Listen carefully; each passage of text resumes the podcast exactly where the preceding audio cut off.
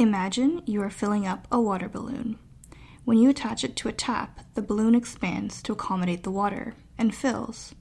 Once full of water, you can empty the balloon and water will pour out.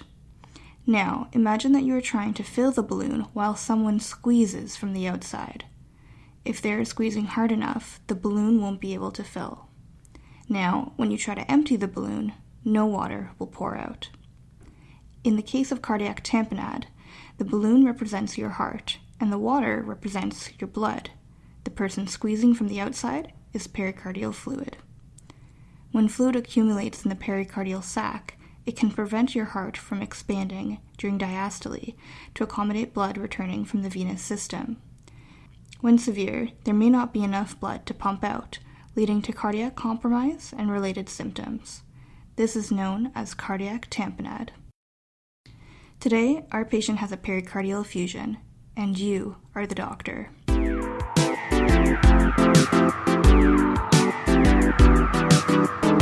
Welcome to the Intern at Work, a podcast made by internal medicine residents meant to serve you better on the wards and on call.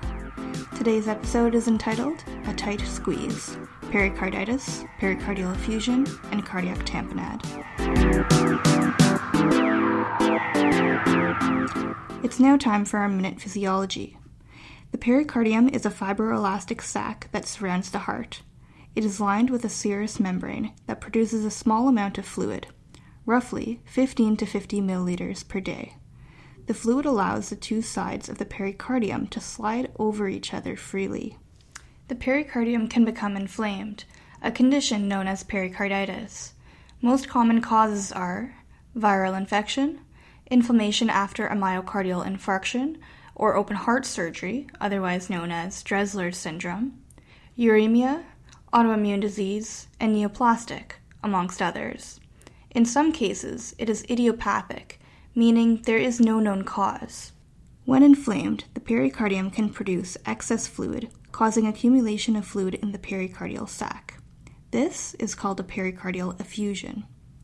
In some cases, patients present with symptoms of pericarditis, namely pleuritic chest pain, with no effusion, and in some cases, patients experience effusion without chest pain. As fluid in the pericardial sac accumulates, pressure begins to build the pericardial sac is able to accommodate some degree of extra fluid. This primarily depends on the speed at which an effusion develops. If slow, this gives the pericardium more time to expand. However, if rapid, the pericardium is less able to accommodate the extra fluid and pressure builds. This is why as little as 200 milliliters of fluid can cause tamponade in cases where the rate of accumulation is quick but over 1 liter may not lead to tamponade when the rate is slow. Once the pressure in the pericardial sac is high enough that it matches the pressure in the chambers of the heart, it compromises the heart's ability to fill. This is known as cardiac tamponade.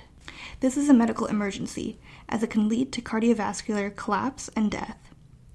Pericarditis, pericardial effusion, and cardiac tamponade exist in a continuum, Depending on the etiology, it may or may not progress and can be quite variable.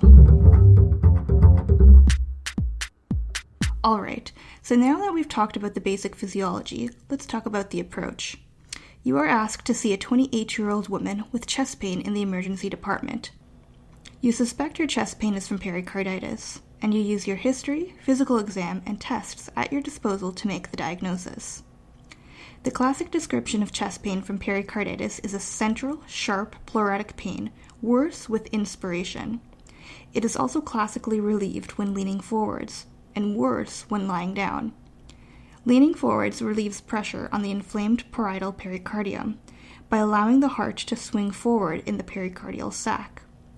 It is important to note that although this is the classic description of pericarditis, it can present in different ways, and may sound similar to an acute myocardial infarction. Also important on history are clues that may indicate an underlying etiology.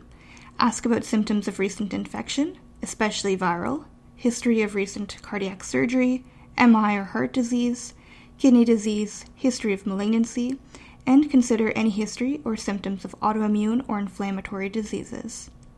She states her pain started roughly three days ago.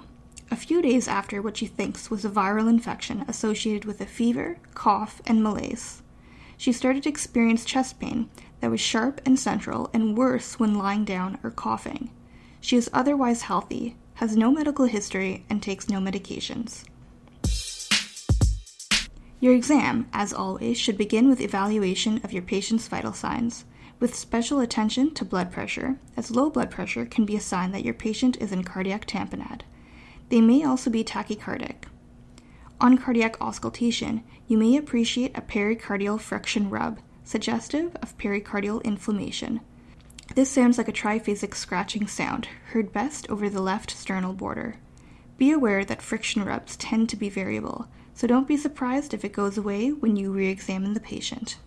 Your exam should further focus on identifying any signs of cardiac tamponade. Classically, tamponade is represented by Beck's triad jugular venous distension, muffled or distant heart sounds, and hypotension.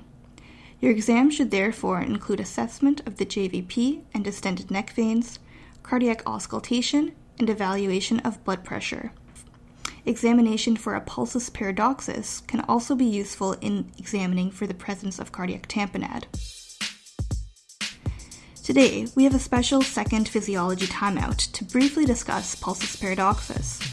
A paradoxial pulse is defined by a greater than 10 millimeters of mercury, or greater than normal, drop in systolic pressure during inspiration. Normally, inspiration causes an increase in venous return to the heart due to a drop in intrathoracic pressure. This causes increased filling and expansion of the right ventricle. Normally, there is enough space so that the free wall of the right ventricle is able to expand, thereby minimally affecting the left ventricle. However, in pericardial tamponade, when the right ventricle fills during inspiration, pericardial fluid restricts the right ventricular wall from expanding. As a result, the interventricular septum bulges to the left and decreases the volume of the left ventricle. The decreased stroke volume of the left ventricle is manifested by a drop in systolic pressure. This normally occurs to a minor degree, but is exaggerated during cardiac tamponade. A pulsus paradoxus can also be seen in constrictive pericarditis, restrictive cardiomyopathy, hypovolemic shock, acute and chronic airway obstruction, pulmonary embolus, or right ventricular infarction.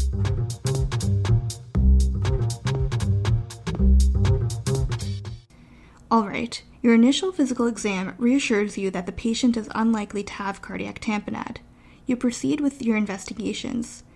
These should include basic blood work, including creatinine, as well as cardiac troponin, CRP, ECG, and chest x ray. On ECG, in pericarditis, you may see diffuse ST elevation with an upward concave pattern, PR segment depression, primarily in V5 and V6, with PR elevation in AVR, and tachycardia. This may normalize and then later progress to T wave inversion, although this is highly variable and typically occurs weeks later. It is important to distinguish the ECG of someone with pericarditis from someone with an acute coronary syndrome. When compared with an ECG showing ischemia, the ST elevations in pericarditis are diffuse and do not follow a particular anatomic distribution corresponding to a vascular territory. Additionally, the ST elevations in pericarditis typically have normal concavity, as opposed to a dome or tomb shape seen with ischemia, and are usually less than 5 millimeters. Reciprocal ST depression is uncommon in pericarditis, with the exception of AVR, and concomitant ST changes with T wave inversions as well as Q waves are less likely. If available, a point of care ultrasound can help to identify a large pericardial effusion. A formal echocardiogram should be obtained if there is a pericardial effusion, and should be done urgently if there is any concern of tamponade. Pericarditis can be accompanied by an elevation in CK and troponin, which indicates that inflammation has spread to the myocardium. This is sometimes referred to as myopericarditis.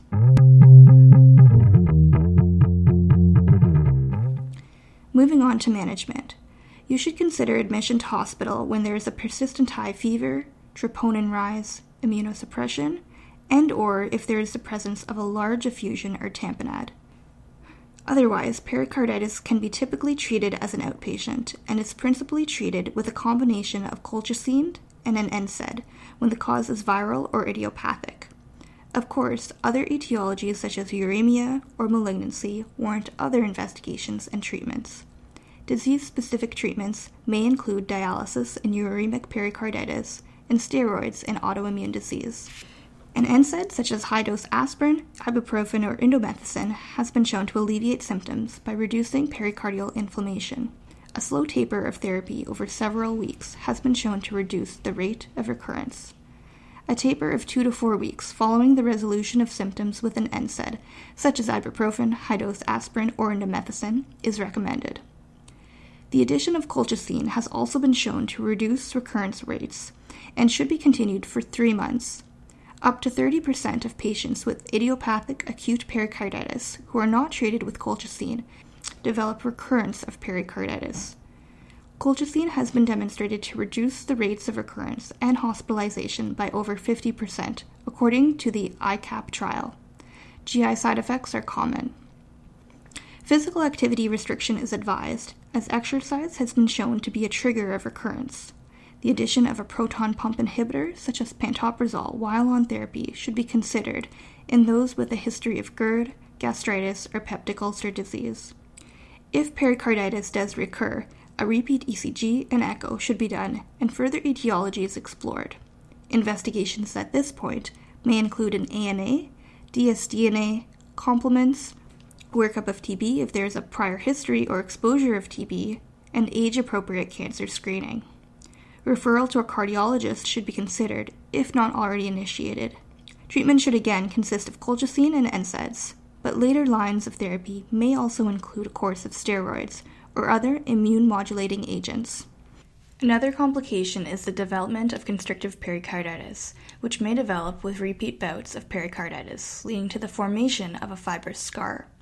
This risk is highest when pericarditis is from bacterial infection or tuberculosis. Let's quickly discuss another case. In this scenario, you are asked to see a 64 year old man on the general internal medicine ward. He has a history of stage 4 lung adenocarcinoma and presented to the hospital with fatigue, shortness of breath on exertion, and orthopnea. You are concerned and order a chest x ray and ECG immediately.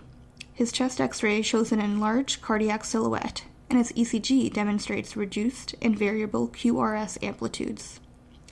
The variation in amplitude is known as electrical alterans and happens when the heart swings back and forth while floating in pericardial fluid. He has distended neck veins, quiet heart sounds, and his blood pressure is low, with the pulsus paradoxus of 25 millimeters per mercury. This is cardiac tamponade. You ask for help immediately, and an echo reveals a large pericardial effusion. Emergent pericardiocentesis is performed, whereby 1,200 milliliters of fluid is drained. The fluid is sent for cytology and comes back positive for malignant cells. This large pericardial effusion and tamponade were caused by metastasis from his lung cancer.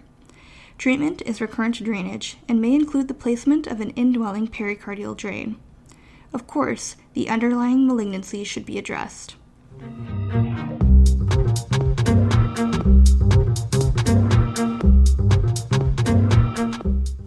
Now it's time for a Medicine Minute. Despite being a rare cause of pericardial effusion in North America, Tuberculosis pericarditis is one of the leading causes of effusion and tamponade worldwide. One study from a hospital in South Africa found that of 233 large pericardial effusions, 96% were due to extrapulmonary TB. Consider this in your patient with pericardial effusion and constitutional symptoms with risk factors for TB. Thank you for listening to today's episode, A Tight Squeeze pericarditis, pericardial effusion, and cardiac tamponade. This episode was written by Dr. David Dorian, internal medicine resident, and reviewed by Dr. Ken Melvin, cardiologist, Dr. Rupal Shah, general internist, and Dr. Nadine Abdullah, general internist. The Intern at Work series was created by Allison Lai, developed by Zara Morali and Leah Karanopoulos, and overseen by Dr. Daniel Brent Vegas. This podcast was produced and recorded by Zara Morali. Music production by Laxman Zavantha Mohan. If you liked this podcast, please do us a big favor and like and subscribe at wherever you get your podcasts. Please also visit our website for a pericarditis infographic and additional reading materials, like links to the ICAP study. This is the Intern at Work, and we hope to see you again soon.